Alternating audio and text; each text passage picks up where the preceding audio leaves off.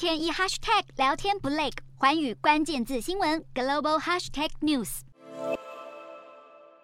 在夜幕的掩护下，美国陆军 M 二布莱德雷步兵战车一辆接一辆静悄悄驶出运兵船。这一批华府上个月批准援乌的六十辆 M 二布莱德雷，漂洋过海超过一个礼拜后，已经在欧洲时间九日深夜顺利抵达德国不莱梅港。不久后，这一群美国装甲老兵将横扫乌东战线，炮轰俄军侵略者。镜头转到距离不远的立陶宛，陆军士兵们在雪地中将数十门瑞典制 L 七零四十毫米防空炮吊挂到军用卡车上，也是准备运往乌克兰。L 七零防空炮服役至今，先后在两伊战争、福克兰群岛战争以及科索沃战争发挥强大杀伤力，很快就能看到它也在乌克兰战场击杀俄罗斯军机。除了提供火力强大的防卫性武器之外，西方给予乌军的还有更重要的作战训练。一群来自美国、英国等北约国家的退役军官，在一座秘密基地内训练乌军士兵和平民，地点就在战云密布的哈尔科夫州境内。